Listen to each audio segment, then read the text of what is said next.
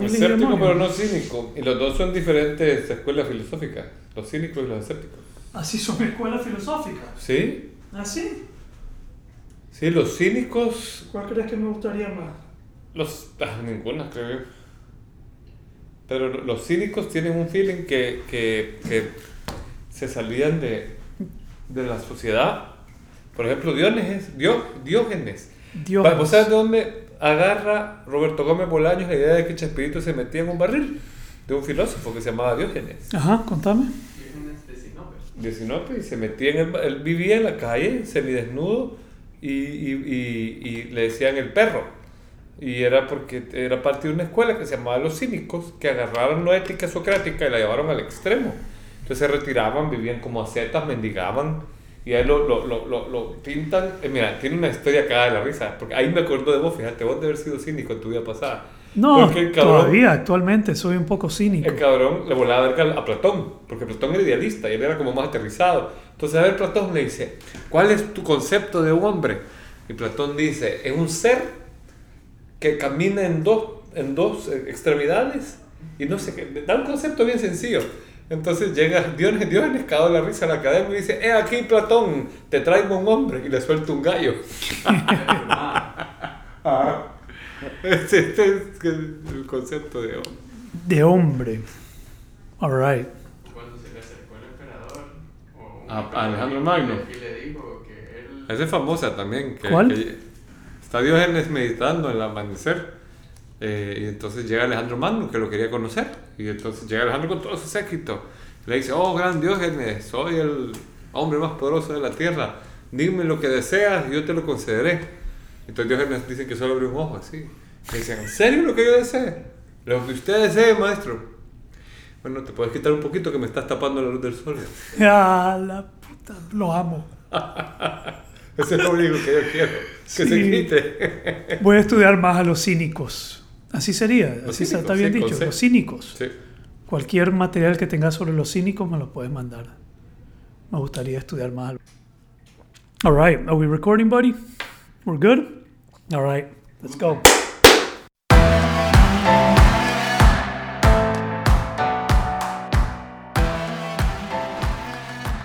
Muy bien. Episodio 21, eh, segunda temporada. Segunda temporada. Segunda temporada de Conversaciones Nobles. Deberíamos de oficializar esto un poquito más en vez de ir- de irlo inventando en el camino. Ahí me va a decir Cristian, ¿verdad? Que debemos de Bueno, estructurarnos y hemos ido un poco. estructurándonos poquito a poco. Bueno, en algunas cosas. Sí. Porque, porque Cristian ya nos pone, eh, qué sé yo, los tiempos y... ¿Quieres saber qué vamos a decir ¿Quieres en el qué minuto vamos a 30? ¿Qué vas a decir? Sí, decime por favor cómo vas a estar en el minuto 32. ¿Quieres que nos organicemos? Sí, pero eh, también yo Pero- creo que parte de la magia del podcast It took us down some dark roads, unos senderos ahí bien interesantes, ¿no? Y, y partiendo ahí, vos sabés que llamé a mi hermana después, porque ella había, yo te había mencionado que ella tuvo una experiencia de que se desdobló. Ajá. Y le pregunté, Melissa, ¿vos tuviste un outer body experience? ¿Tuviste ahí una, una de estas experiencias? Esta en Chicago. Y me dice, eh, no quiero hablar al respecto. Wow. I don't want to talk about it. Eh, me da miedo solo pensarlo. Entonces Wow. ella ha decidido más bien evitarlo, Bloquearlo. no pensar en eso. Pero sí. Mi eh, hermana escuchó el, el episodio y me dice, ya le voy a escribir para certificar. Vamos a ver que nos, que nos, post- que nos mande un post o algo. certificar que sí es cierto eh, todo eso. Sí, todo es súper interesante. Y, y qué bonita la dinámica de empezar y, y no saber por dónde va a caminar y después surge, a veces, me- como lo hemos dicho en el pasado, sorprende dónde la conversación te puede llevar si, no, no sé, ¿qué podríamos decir? Si te abrís a conversar, si te abrís a, a sostener una conversación noble de verdad y no, Sí. no estar pensando en lo que vas a decir. Yo me acuerdo en un retiro de silencio que estuve una vez. Cinco días de silencio era el retiro. Eh, y el, último día, cuando se iba a presentar todo el mundo, y este retiro era interesante porque vos llegabas a este retiro de silencio y el silencio empezaba el, los domingos, el domingo a las 3 de la tarde. Si vos llegabas a las 3 y media, las 4, 15 para las 3, pues ya llegabas al silencio. Digamos, Todo Wow. el mundo ya nadie estaba hablando, ya nadie te va a hablar y pasas cinco días con personas y no sabes quiénes son, no sabes de exótico. dónde son. Es un tripeo, esos retiros, no sé si vos has hecho alguna vez un retiro de No. silencio así a largo plazo. Yo nunca lo he hecho como un retiro, pero me ha pasado que me he ido, no sé, pues una vez me acuerdo que un tío me, me dijo, acompáñame al mar, y él fue a su casa y andu- anduvo en su trip, y yo no sé por qué, que, quizás por la carretera o algo. Yeah. Yo pasé como tres días. Que Solo. hablábamos con él en los momentos del almuerzo, en la cena, pero de ahí cada quien es su onda, ¿ves? Sí, es como un retiro de silencio. Es como un retiro. Ahora de con la formalidad tenés un poco más de restricción y tienes un poquito más de, de formalidad, de, de que esto es lo que es, para esto estás aquí. Pero eh, lo interesante es que comenzás a ver a la gente diferente, comenzás a ver a la gente de una manera distinta, no estás hablando con nadie, comenzás a verte vos. Estos retiros, la mayoría de la gente que estaba ahí eran coaches, psicólogos, psiquiatras, no era un retiro hippie, pues, en, en la Ajá, montaña. No es que tiene nada de malo eso, yo podría tirarme un retiro hippie también en la montaña, pero este era un poquito más, eh, qué sé yo, profesional, Ajá. formación profesional de psicólogos, psiquiatras, coaches. Y la idea es, esta práctica es ver con qué estás trabajando. Y cuando estamos hablando de con qué estás trabajando, es darte cuenta con qué estás trabajando a nivel tuyo. Pues, con- para mí, un- una de las cosas más importantes es darte cuenta con qué estás trabajando en relación a quién sos vos. Digamos, cuál, este es tu primer recurso, es tu forma de ser, sos vos y tenés que darte cuenta con qué estás trabajando. Y una forma de poder darte cuenta, eh, pues, una de estas prácticas como un retiro de silencio es bien revelador de quién sos vos, porque estás vos con vos y tenés que lidiar con vos todo el tiempo. You with me? Sí. Entonces, por ejemplo, eh, de repente había uno que me caía re mal. Eh, pero de pura, de pura que lo... Por im- solo de verlo, me Solo- caía mal. Me caía mal, me chocaba, brother, me chocaba. Todo el tiempo, este, este imbécil. Este mae, un idi- ¿Cómo se queda ahí sentado? ¿Cómo anda? Todo, un creído. Todo, mi mente me decía todo, pero obviamente me daba cuenta que era mi mente, no era que era él. No, por eso realmente objetivicé, objetivicé, así sería. Pues así lo Objetivar, menos. bueno, Para sí. efectos del podcast. De sujeto a objeto, pasé de sujeto a objeto. Eh, y comencé a ver, wow, mi mente sí que me la está jugando.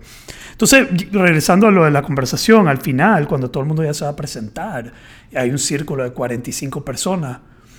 Y ellos dicen, si estás ahí esperando, ya estás maquinando lo que vas a decir. Desde que comienza a presentarse primero, ya estás maquinando qué vas a decir cuando, Cuando te toque.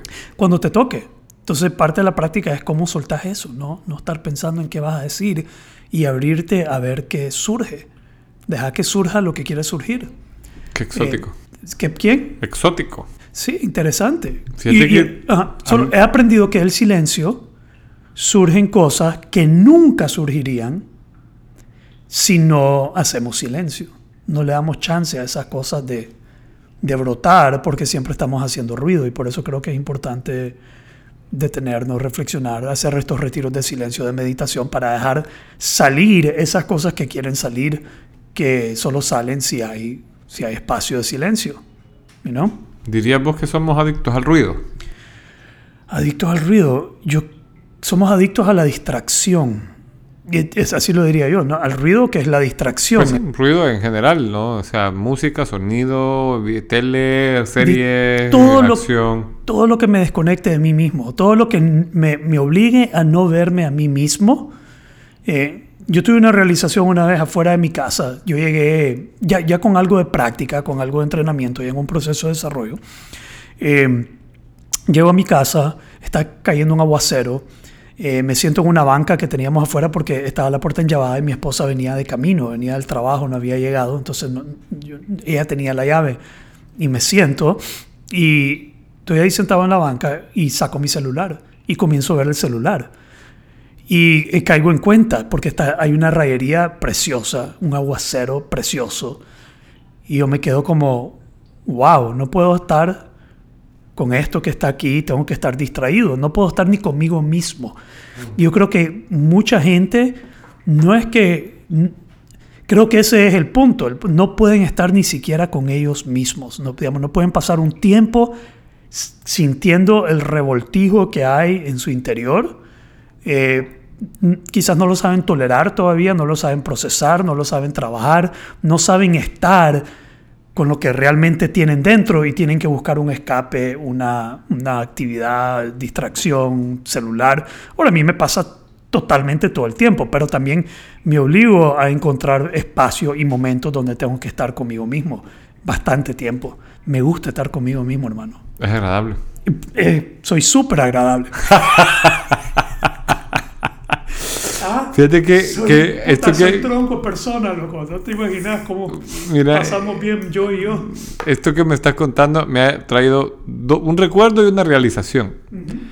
El recuerdo es que una vez eh, yo estaba recién entrando a Nueva Acrópolis y nos llevaron a una, a una caminata, a una finca, de- que era de un amigo de la que estaba de la, como la directora de la, de la filial en la que yo estaba en Acrópolis. Ya. Y él nos salió a recibir en un caballo. Y dio la bienvenida y tal, y salimos a hacer una caminata, y luego nos sentamos un ratito a hacer un momento de silencio, contemplar la naturaleza. Entonces hicimos una práctica a donde nos acostábamos, no, nos, nos sentábamos con la espalda pegada a un árbol y tratábamos de sentirnos uno con el árbol. Ujú. Y estábamos bien bonitos, con los ojos cerrados, y en eso pasa el dueño de la finca, totalmente fuera de contexto, y nos encuentra a todos. Y nos queda viendo, y nosotros todos asustados, pues, un poco como si no sabes qué estás haciendo. Qué raros queda- que son estos. Ajá, y nos queda viendo y nos dice, qué maravillosa práctica sentarse a ver la naturaleza. Yo hasta que me vine a vivir a esta finca, aprendí a ver realmente. Uno, pre- uno piensa que ve, dijo él. Pero yo hasta que me vine a vivir un tiempo a esta finca, aprendí a ver realmente. Y él vivía solo en esa finca con un caballo y dos perros. Y criaba flores, nunca se me olvidó. Preguntándole a mi mamá por este personaje, había sido de los rebeldes de su generación. O sea, un chamaco Ruidoso. ruidoso. Escandaloso. Y de ahí lo otro, hay un... Yo no... Vos decís, la mayor parte de la gente huye de estar consigo mismo. Yo me acordé de un experimento que me contaron que sentaban por media hora o 15 minutos, un tiempo, a hombres y mujeres solos en un cuarto. Y lo único que les daban era una especie de electrodo con el que se podían dar un choque eléctrico. Ujú. Y la gente estaba tan aburrida porque se no- que se electrocutaba. Yeah. Y se daba un promedio, o sea, no me acuerdo, no quiero mentir, en- pero, ponerle que en 15 minutos el promedio fueron mínimo dos choques. Y los que más se chocaban eléctricamente eran los hombres, que estamos más como... Ajá, ajá. Sí. Y, sí, y- Yo te hubiera choqueado entrando al cuarto. Antes de no quería probar, solo quería ver si estaba bueno. ¿Ah? I was just trying it out, man. Ahora, imagínate vos... sí, Los Simpsons tienen un capítulo de todo Sí, se está donde Bart está queriéndose robar una... eh, y se No, electro- está con un psicólogo. Están todos en terapia familiar y están todos electrocutándose. Pero, ¿ah? Pero, pero a, a mí me queda claro, o sea, me, me hace, me- tu, tu comentario me genera el asombro porque si no nos conocemos realmente, o sea, la gente de verdad que profundiza bien poco en sí mismo. O sea, vive un- vivimos una vida bien como superficial y cada vez que nos queremos ahondar es un poco lo que vos decías, nadie me agarraba onda con conversas, con abrirse a tener una conversación de alma a alma, lo hemos dicho en nuestro podcast.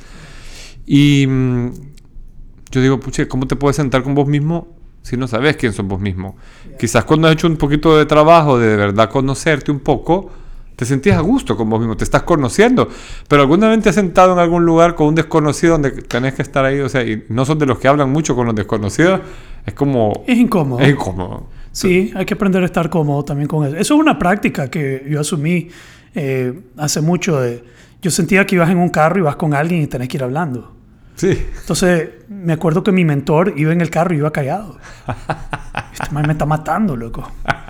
Pero después lo vi como una práctica, como wow. Entonces ahora yo, si voy con alguien, no tengo nada que decir, no voy a inventar alguna, alguna pendejada por hablar. Y eh, yo estoy más cómodo como facilitador. Yo a veces digo que si no estás cómodo con el silencio, no puedes ser buen facilitador No, no puedes. porque haces una pregunta y nadie contesta y mucha gente que está en esta línea de trabajo interrumpe ya, quiere llenar el, el- el- el- El silencio. el silencio, quiere llenarlo porque el silencio incomoda. Entonces una gran práctica que he venido eh, realizando en mi vida es estar cómodo con el silencio. Eh, pero hay gente que no, no, no puede estar consigo mismo. Y eso que dijiste de conocerse a sí mismo, ¿cuántas personas? Digamos, si yo le pregunto a las personas, ¿te conoces? Muchas personas me van a decir que sí se conocen. Sí, sí se conocen. Eh, y a mí me parece una respuesta súper atrevida decir que sí te conoces. Sí. Ya. Porque he a la, realización, o la forma en que me he visto a mí mismo, es que somos, somos, somos vastos, somos infinitos. Somos seres infinitos. Va a sonar un poco aquí pero somos seres infinitos. Entonces yo los comparo, si cuando yo le pregunto en una charla a toda la gente, ¿quiénes aquí sienten que se conocen bien a sí mismos? Y levantan la mano algunos. Y yo solo me río. Yo digo, ok, let's go for it. Entonces yo digo, ¿Cuánto del océano conocemos los humanos? Los científicos que estudian el océano, ¿cuánto del océano conocen? ¿Qué dirías vos? ¿Cuánto del océano conocen? Un porcentaje súper pequeño. Súper pequeño. Es más, No me atrevería a decir que el- el 4 o 5%, 4 tal o vez. 5%. Estamos claros. El océano es vasto.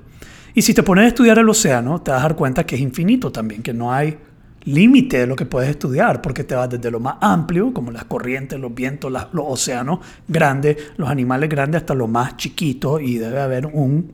debe ser eterno. Y luego ves para arriba y ves el universo. Uy, sí. ¿Cuánto del universo conocemos? ¿Cuánto conocen los, los científicos? Y solo ve, y eh, de nuevo, la misma vaina, solo que mucho más. Entonces a mí me gusta creer que somos más vastos que el océano y más vasto que el universo. Sí, y Entonces- estamos atrapados entre dos infinitos, ¿verdad? Porque lo que es infinitamente pequeño y lo infinitamente grande. Yeah. Y entonces como personas, no solo se trata de conocerte y poder estar con vos, se trata no solo de, de disfrutar estar con uno mismo, se trata de disfrutar estar conociéndote, explorándote, eh, ahondando en vos. Y creo que cada cosa que vas conociendo te va... eh, te va haciendo, no quiero usar la palabra más, eh, más efectivo, pero te vuelve una persona más, más, eh, a ver, ¿cuál sería la palabra para, como más capaz, Sí. más capaz, más efectivo de vivir mejor, de vivir bien, de vivir, De vivir. de vivir. Entre más te vas conociendo y ese proceso de autoconocimiento, más, más capacidad vas a tener de vivir, de, simple y sencillamente. Y, y eso que estás poniendo sobre la mesa me gustó un montón porque es tener...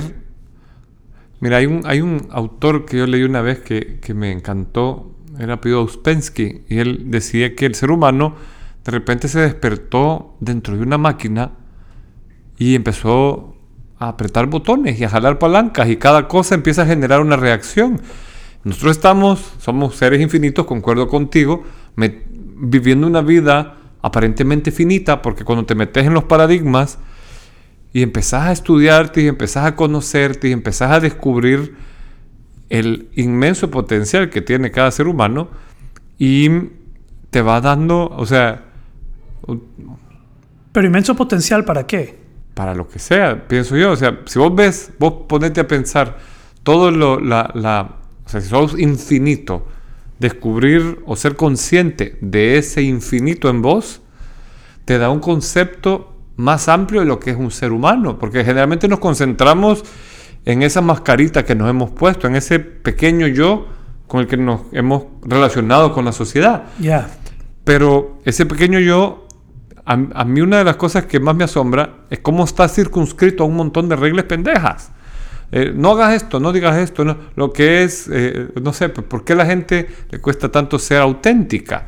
Y siempre quiere como, quizás porque no se conoce. Ese ha sido mi, mi asombro. Porque Está vos- regido por las reglas de la sociedad, las reglas culturales y las reglas Sí. sociales, ¿no? Yo creo que no es malo tener ciertas reglas. Ok. Porque, por ejemplo, una vez me acuerdo que a Sócrates lo cuestionaron porque Hay una los... parte en- adentro mío que solo dice fuck the rules. Ajá. No, pero adelante. sí. Pero, pero, pero, o sea, yo, yo creo que tiene que ver como, como un juego entre sí las reglas y no las reglas.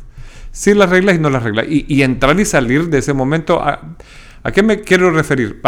Por ejemplo, para mí hay un montón de reglas de, eh, no sé, no tenés que hablar con el extraño o no tenés que eh, decir cosas espontáneas o no. O sea, la gente vive como... no te comportes así, no, no te- hables así. Exacto, como, como un cuadradito y...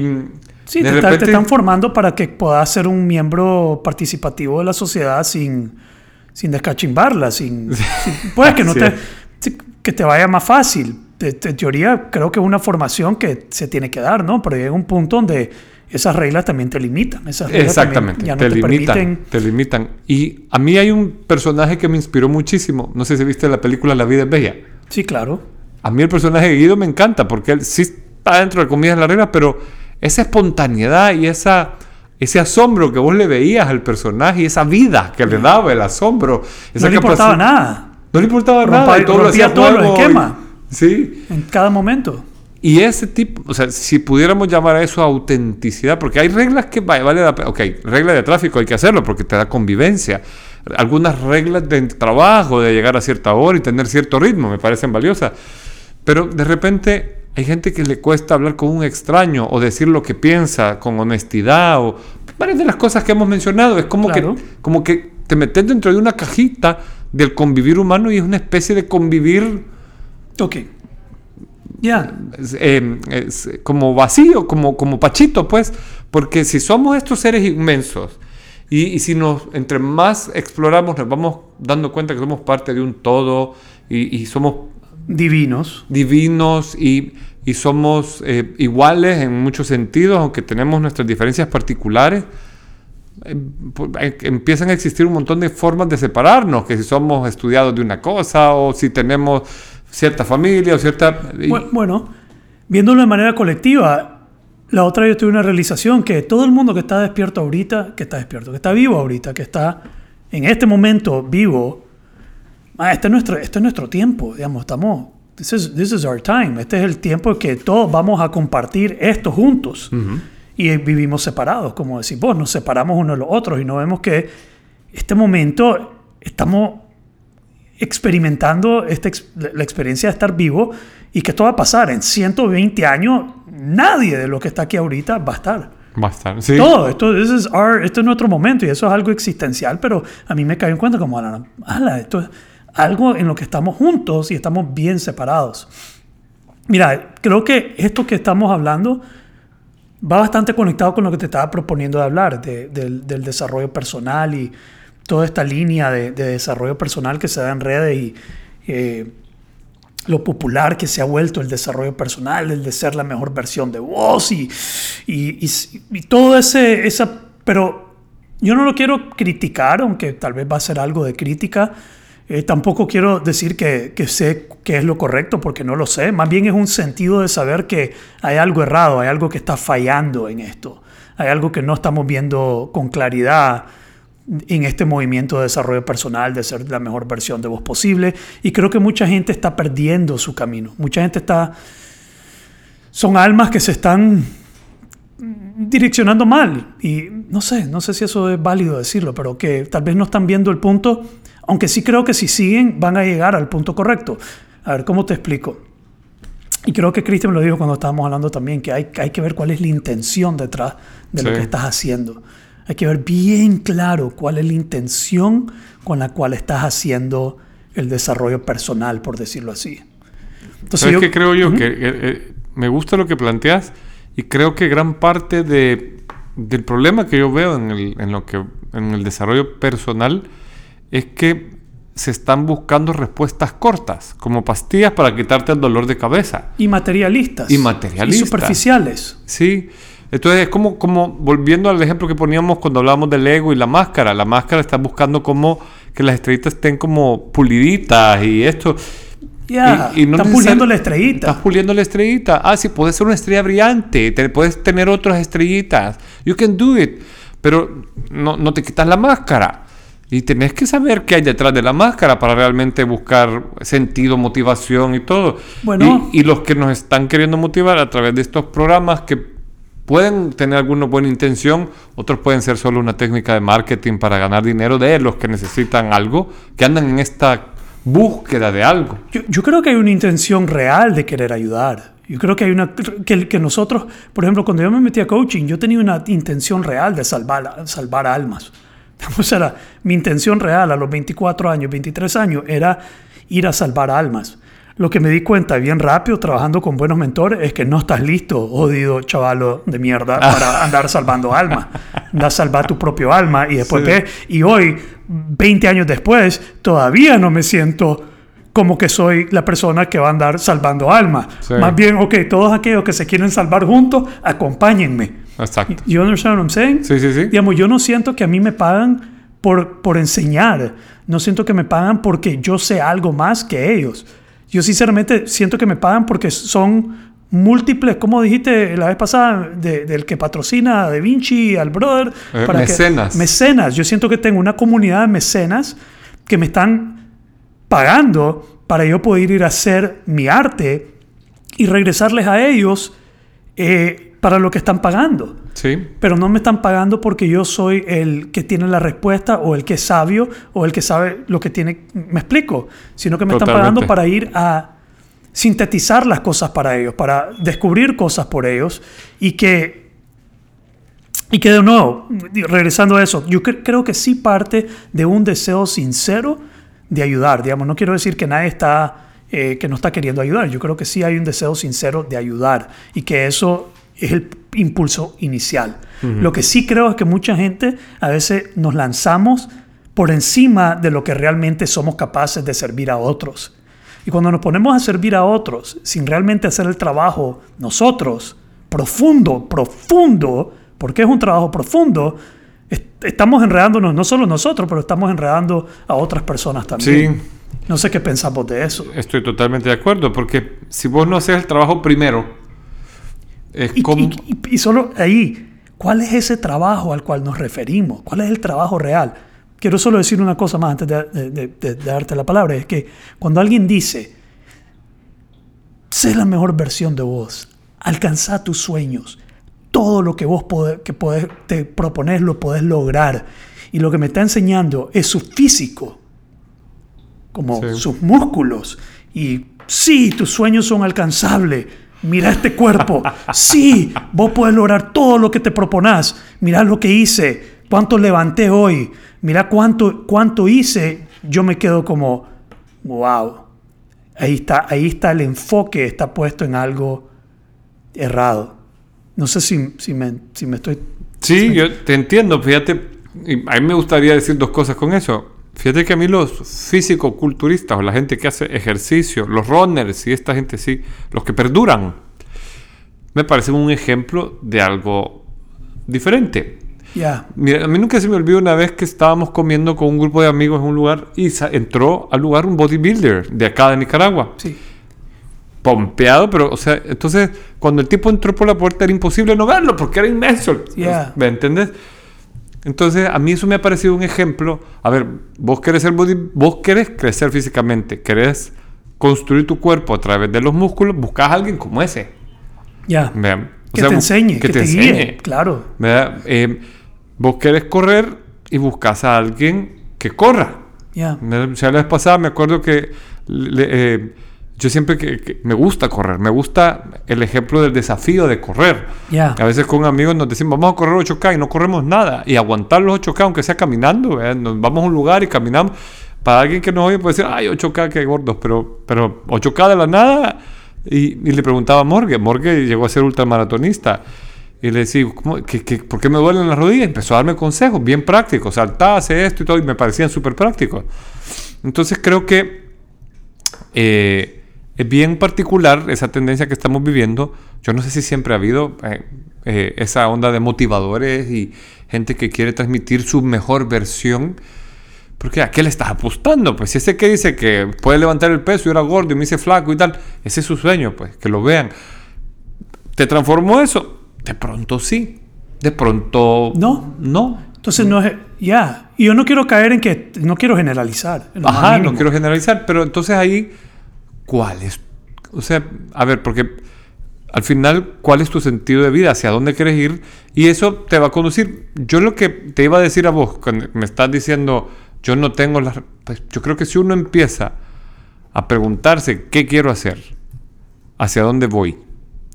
Y empezás a caminar con paso seguro un suficiente tiempo, vas a vivir procesos de transformación, como lo hemos planteado en podcast en otras ocasiones.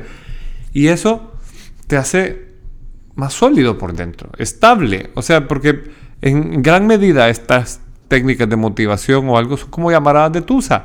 Es como un boost, un motivador para salir a vender. Por ejemplo, yo a veces en los cursos para vendedores y todo hago el haka. Y el haka es maravilloso. Pero después de que hiciste 3, 4, 5 meses haka, tenés que cambiar porque tú te, te- te acostumbraste al haka. Pues. Ya.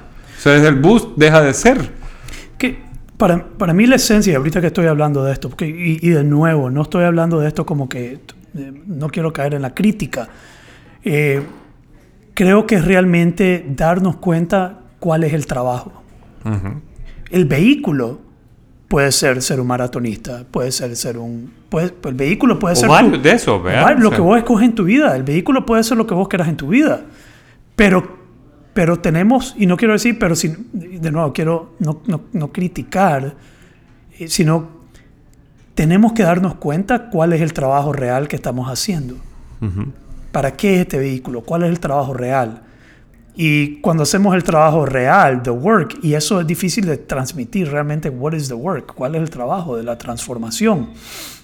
Eh, yo le venía diciendo ayer a un amigo, a mí no me importa, yo no voy a admirar nada que vos has logrado.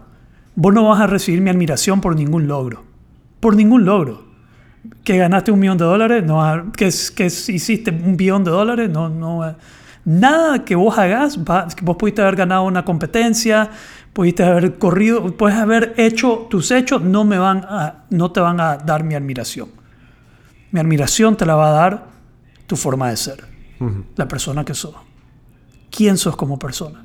Eso es lo que te da mi admiración. Entonces, mi admiración, un jardinero es digno de mi admiración. Yo admiraba en la universidad donde yo estudiaba, yo me ponía con el jardinero a hablar horas porque era un filósofo, era un poeta, tenía historia y era pobre, no tenía nada, era un jardinero. Pero tenía mi admiración por el corazón que tenía, por su autenticidad, su nobleza, era increíble. Pero ahí es donde yo creo que depende de lo que andas buscando. Porque para mucha gente lo- que te escucha va a decir, pero que tiene admirable un jardinero que filósofo. Pero es hacia donde vos estás apuntando. Apuntando. Porque al final, yo me, lo que me he preguntado es, yo es- resueno contigo, yo admiro muchísimo a una persona que pasa vendiendo fruta frente a mi oficina. Ya, Se llama Don Christopher. Y lo que más admiro de él es que tengo 10 años de estar en el mismo lugar y por los mismos 10 años él ha pasado vendiendo fruta. Y cuando conoce a la gente que está fuera, o sea, digamos al, al- al CPF o al que, empieza a dar bromas, empieza a hacer, eh, o sea, vos oís que va a hierba buena, plátano, no sé qué, lo que él tiene, ¿vea? y va empujando un carretón, él. Y entonces cuando ve a alguien que conoce empieza a ron plata, toña, no sé qué, jaja, y lo oís la gran fregadera, ¿vea? Entonces yo me salgo a comprarle alguna babosada y platico con él.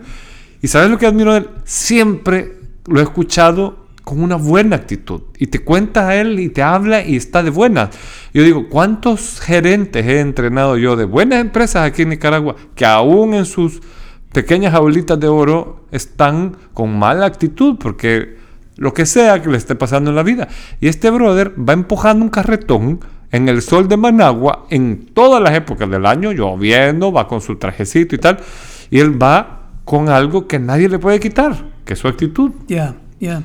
Entonces, para mí es, es- es- lograr esa esencia, esa solidez, es lo que vos decís, es algo, pero, pero de nuevo, ¿qué admirás? Es, yo creo que tiene que ver con lo que para vos es valioso conquistar, porque alguien que va a correr, por ejemplo, un- una persona que quiere ser un físico culturista va a admirar al man este que al Schwarzenegger va a ser su ídolo, porque es de los mejores físico culturistas de todos sus tiempos, pero a nosotros que no nos interesa ser pompeados decimos, vaya, qué buen ejemplo de disciplina, punto.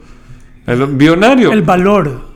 El valor que El tuvo valor. eso, Pues sí. Sí. Porque va, si vos, si vos y yo hemos sido emprendedores, sabemos lo que cuesta mantenerte en el juego, cuando te va mal y cuando te va bien. Sí. Pero- Entonces, el valor de un emprendedor que lo logra, y si esa es su onda, pues si es tu brother, así, qué buena onda. ¿verdad? sí, siento que me estás dando clase ahorita. Clase. Me estoy dando, sí, me estoy dando cuenta de algo. Yo, yo, tengo, yo tengo un gran cínico dentro de mí. Yo, yo he hecho la broma que si yo no fuera coach, yo sería el primer, el primer cabrón con la bandera diciendo clase paja, esta mierda de coaching. Pero por alguna razón Dios, ese fue el, camino en que me puso. Eh, y tiendo a veces de ser crítico, juzgo, su- tiendo a ser bastante fuerte con, con las personas. Pero, pero esta, hay una un elemento bien interesante, yo lo comparo con el desarrollo personal, porque hay mucho desarrollo personal ahorita en el mundo, ¿sí? Sí. Eh, la mejor versión de nosotros posible. Que...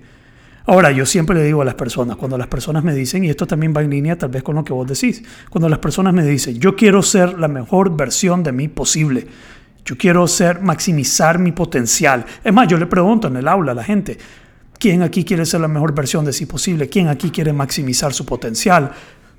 Todos levantan la mano. Y después mi siguiente pregunta es, ¿en qué? Pues sí. ¿En qué? ¿En qué? Uno puede ser la mejor versión de vos posible. Ah, es que yo quiero ser la mejor versión de mí posible en todo y maximizar mi potencial en todo. No, no, no puede ser así. Tenés que escoger en qué. Sí. Eh, y lo otro, y no sé si había contado esta historia, te pregunté si la había contado, pero yo creo que sí la había contado, pero la voy a volver a contar. Y es la historia del maestro que anda buscando. Hay un maestro zen que anda buscando su, su siguiente discípulo. Ok. De su- no su discípulo, su siguiente maestro, el que lo va a reemplazar. Y está en, el aula, Zen, y, y pregunta al aula, ¿quién, qué, qué es el Zen? Le pregunta a todos, ¿qué es el Zen? Y el mejor alumno de todos levanta la mano y dice, maestro, yo sé cuál es, qué es la respuesta. Y le dice, ah, ¿cuál es la respuesta? ¿Qué es el Zen? Le dice, el Zen es limpiar el espejo hasta poder ver con claridad. El zen es limpiar el espejo hasta poder ver con claridad. Y, y creo que parte de lo que vos dijiste, de ver con claridad, aquí lo escribí, ver realmente, a ver realmente, no todo el mundo ve realmente, Eh, hasta ver con claridad. Y el maestro viene y le dice, no, eso no es el zen. Y se queda asombrado, like, what? Y uno más novato levanta la mano y le dice, maestro, yo sé. No, no, no le dice yo sé, maestro, yo tengo una respuesta y le dice, ajá, es darte cuenta que no hay espejo que limpiar. Y le dice, eso es el zen. Entonces cuando yo agarro esa anécdota y la anécdota, sería una anécdota, Sí, ¿sí? o historia. esa historia, y la comparo con esto del desarrollo personal, es que la mayoría de las personas que se emprenden, porque hay cínicos que no se meten al desarrollo personal, y creo que eso es peor. Es peor. Es más, cualquier persona que está tratando de mejorarse como persona, su desarrollo personal, la verdad es que, dia verga, súper. Todo aquel, no importa qué está haciendo, la verdad es que a veces yo tiendo a ser crítico, pero yo creo que todo aquel que, está, que se ha propuesto mejorar, bienvenido, pues bendito sea, excelente. Entonces, pero cuando empezamos ese camino de desarrollo personal, pensamos que el fin es limpiar el espejo hasta poder ver con claridad. Entonces, ¿cuál es el espejo? Somos nosotros. Comenzamos a querer mejorar nuestros hábitos, queremos comenzar a mejorar nuestro cuerpo, queremos comenzar a mejorar cómo comemos y estamos, si vos ves esa historia, lo que estamos haciendo es Limpiando el espejo. limpiando el espejo. Pero entre más limpiamos el espejo, entre más van a ver que va- nunca va a ser suficiente hasta que un día te das cuenta que no hay espejo que limpiar. Pero yo, Que- yo creo que esas dos son fases del, del proceso. vea. Sí, son, sí, ¿cómo es? Pero abordar, a, a- contarme un poquito más cómo lo estás viendo. Yo lo estoy viendo como que voy a empezar dos- limpiando el espejo. Ya.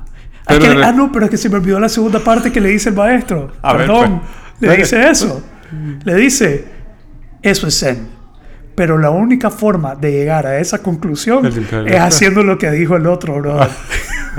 dice, sí, eso es Zen, pero la única forma de llegar a esa conclusión es limpiando el espejo. Sí, Entonces, quizá hay mucha gente limpiando el espejo. limpiando el espejo. Sí. Ya. Ahora, ese cabal, lo vas limpiando, lo vas limpiando. A mí me gusta eso con- en relación a un mito que cuenta Platón en la República, el que es bien parecido a... Es más, yo no, no lo he leído, pero me parece que los Wachowski lo tomaron para la Matrix. Ajá. Estás vos sentado, o sea, eh, dice la humanidad, hay un grupo de seres que están sentados en una cueva Esta es la historia de la cueva. de la caverna, sí, Ah, la viendo caverna. unas sombras, hay una gente que está proyectando las sombras y alguien curioso se da cuenta, "Hmm, esto vuelve a ver por atrás, hay una luz, pero hay una luz más fuerte detrás.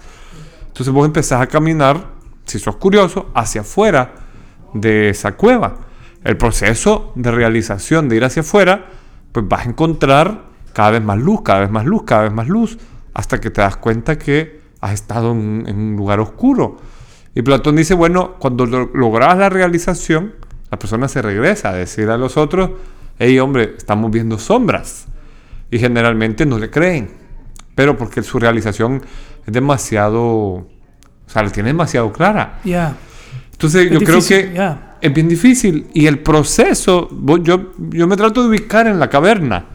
Y el- de caminar para afuera de una caverna, o sea, esa mara debe haber estado descalza. Y vos sabés lo incómodo. Yo, has ido, si has ido al cine de día, salir del cine a la luz es incómodo. O sea, es la realización del proceso cuesta. Entonces por eso que alguien venga a mí, eh, o sea, a mí hasta me incomoda un poco, fíjate, la gente que es como súper agresiva en hablar y hablar y hablar. A mí me gusta como lo dice Simon Sinek. ¿Vos has ido a una librería a buscar libros de autoayuda? Sí, miles. Pero libros de cómo ayudar a otros, Poco. poco. Sí, hay alguien que dice, el- el- la autoayuda no, ¿cómo es que dice? La autoayuda no sirve porque el que tiene el problema está tratando de ayudar al, que, al del problema. El Sí. problema está, está tratando de solucionarse del problema. Pero, pero yo creo que lo más difícil de todo es, es- yo lo veo y creo que te lo decía ahora antes de que empezáramos a grabar. Yo no sé si lo grabó esto, Cristian. Que la gente agarra la autoayuda y el proceso de cambio como agarra las dietas en enero y antes de Semana Santa. O sea, ay, sí, sí, sí. ah", Y de repente empezás el, al relajo todo el del año y se te olvida realmente qué es lo real, qué es lo que hay detrás, qué es lo es, porque la mejor de y la potencia, eh, por ejemplo, yo cuando dijiste potencia y la- la- el potencial, yo me imagino una semilla. Y entonces vos te imaginas la semilla, pero no el árbol. Ajá, la mejor versión, ¿qué árbol quieres ser?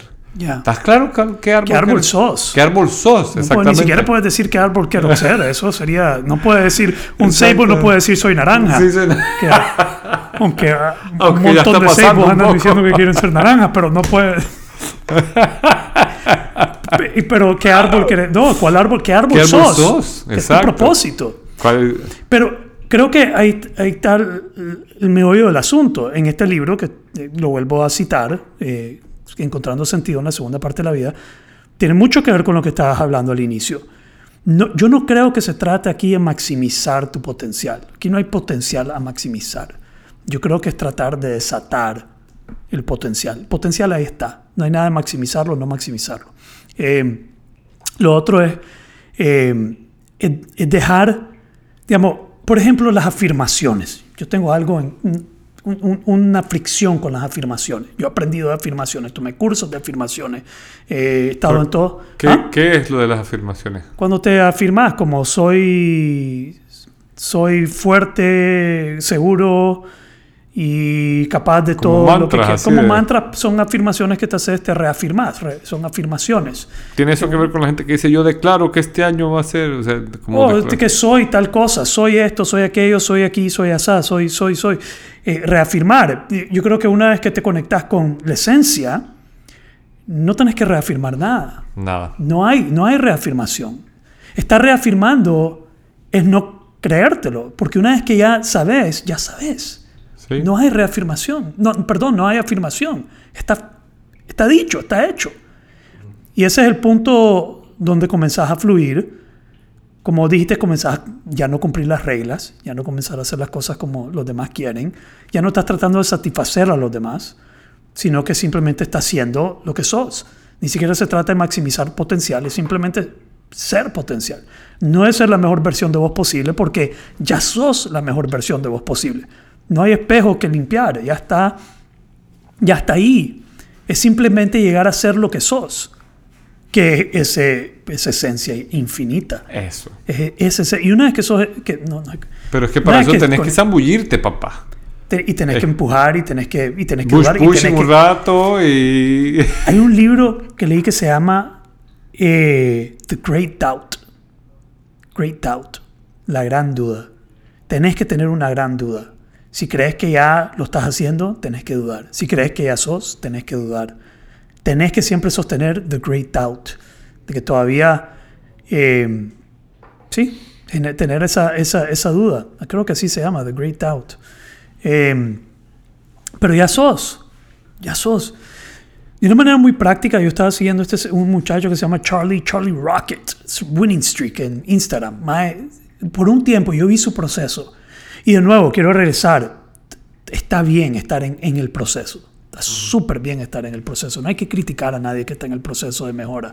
No importa cuál es el vehículo. No importa si es mejorando su físico, mejorando su salud, eso que dije al inicio. Sí, tienen que ver que va más allá de eso que no se trata, de nuevo, sí estoy de acuerdo cuando alguien dice, puedes lograr todo lo que te propones, puedes lograr tu sueño y, ok, tal vez haber mejorado su físico es un accomplishment, es un logro Claro. que demuestra que eso sí es, Y que tuvo disciplina. que tuvo disciplina y lo logró, pero que eso solo es una evidencia de lo que se puede ser y no es el fin, El físico no puede ser el fin, ni lo material, ni nada de eso.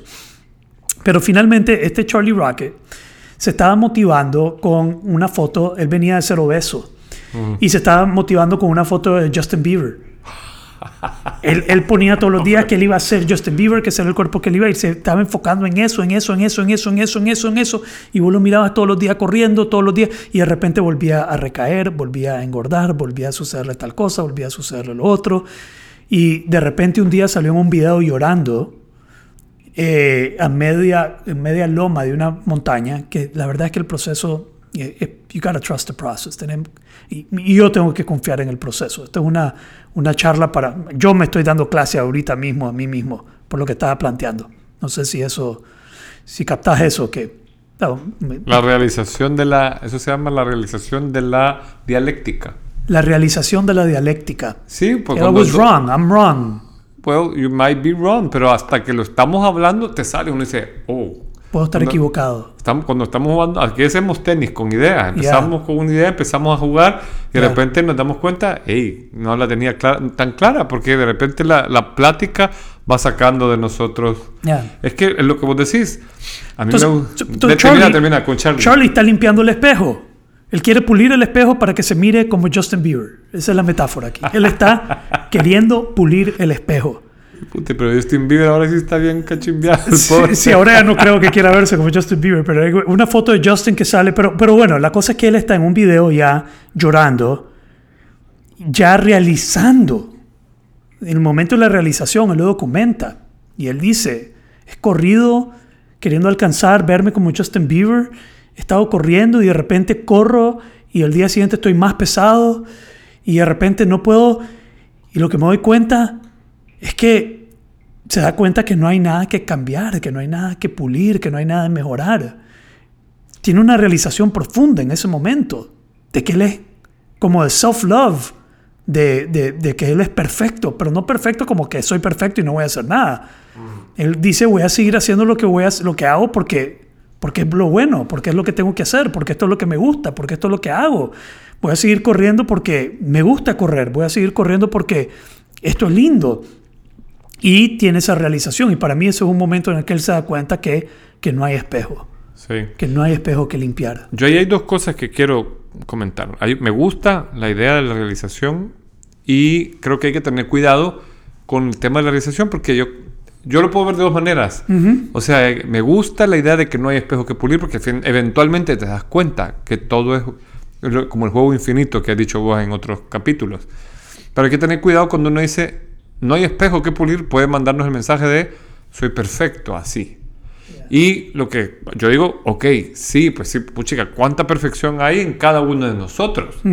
Lo cual no quiere decir que no podés empujarte hacia eh, ir acercándote a, a algo que querés con- con- con- conseguir o conquistar, Yeah. ¿verdad?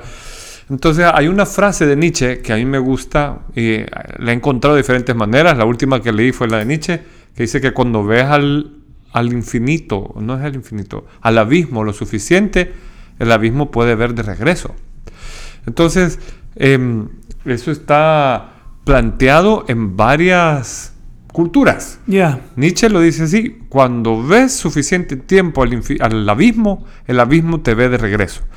Entonces, este, cha- este chamaco, eh, nosotros lo podemos ver en cualquier área de nuestra vida. Si vos querés salir de la caverna y van a haber más y más sombras que van a tratar de detenerte. Hay una especie de, de reacción en contra. Eh, en el Bhagavad Gita en la India, que, que está en, pues, en una de las clases de filosofía en Acrópolis, te enseñan que hay dos huestes que se enfrentan. Son familia. Y cuando una se para porque quiere conquistar la, la ciudad sagrada, que es lo que vos querás conquistar, puedes ponerle cualquier nombre, hay otra que se, se te va a cuadrar y te va a decir, it's on, démosle. Entonces vos empujás y hay una reacción, es Ya. natural. ya. Entonces cualquier cosa, pues, o sea, vos ajá, corres, después te engordás, tenés que volver a correr. El famoso juego infinito que vos has planteado tiene muy, me parece tan acorde a todo en la naturaleza. Sí, yo creo que más que criticar, que no debería ser criticar, es eh, compartir y hacer conciencia de que tenemos que tener claro cuál es, qué nos está motivando a empujar en, ese, en, en lo que estamos haciendo, qué nos está motivando. eh, en este libro él habla, yo estoy claro que para mí lo que me motivó a ser coach fue una necesidad de ser reafirmado, de sentirme valioso, que cuando yo empiezo en el proceso, eh, yo estoy impulsado por inseguridad, yo estoy impulsado por necesidad, más que por realmente querer servir o querer ayudar. Entonces, de nuevo, es tomar conciencia y atreverse a vulnerabilizarse y darte cuenta por qué estoy haciendo esto, qué me está empujando. Algo que yo he llegado a realizar, y, suena bien duro, pero mucha gente que se enfoca en su físico y se enfoca en su imagen, no lo están haciendo de self-love, no lo están haciendo de amor propio, lo están haciendo de odio propio, lo están haciendo de self-hate. Digamos, ellos están trabajando en ellos porque no se quieren. Y no quiero, no quiero decir ellos, quiero decir nosotros, todos. Trabajamos en nosotros de esa manera porque no nos queremos. Y lo hacemos, en vez de por amor propio, lo estamos haciendo por odio propio. Y yo estoy tratando de ser la mejor versión de mí posible porque odio quién soy. porque no me gusta quién soy.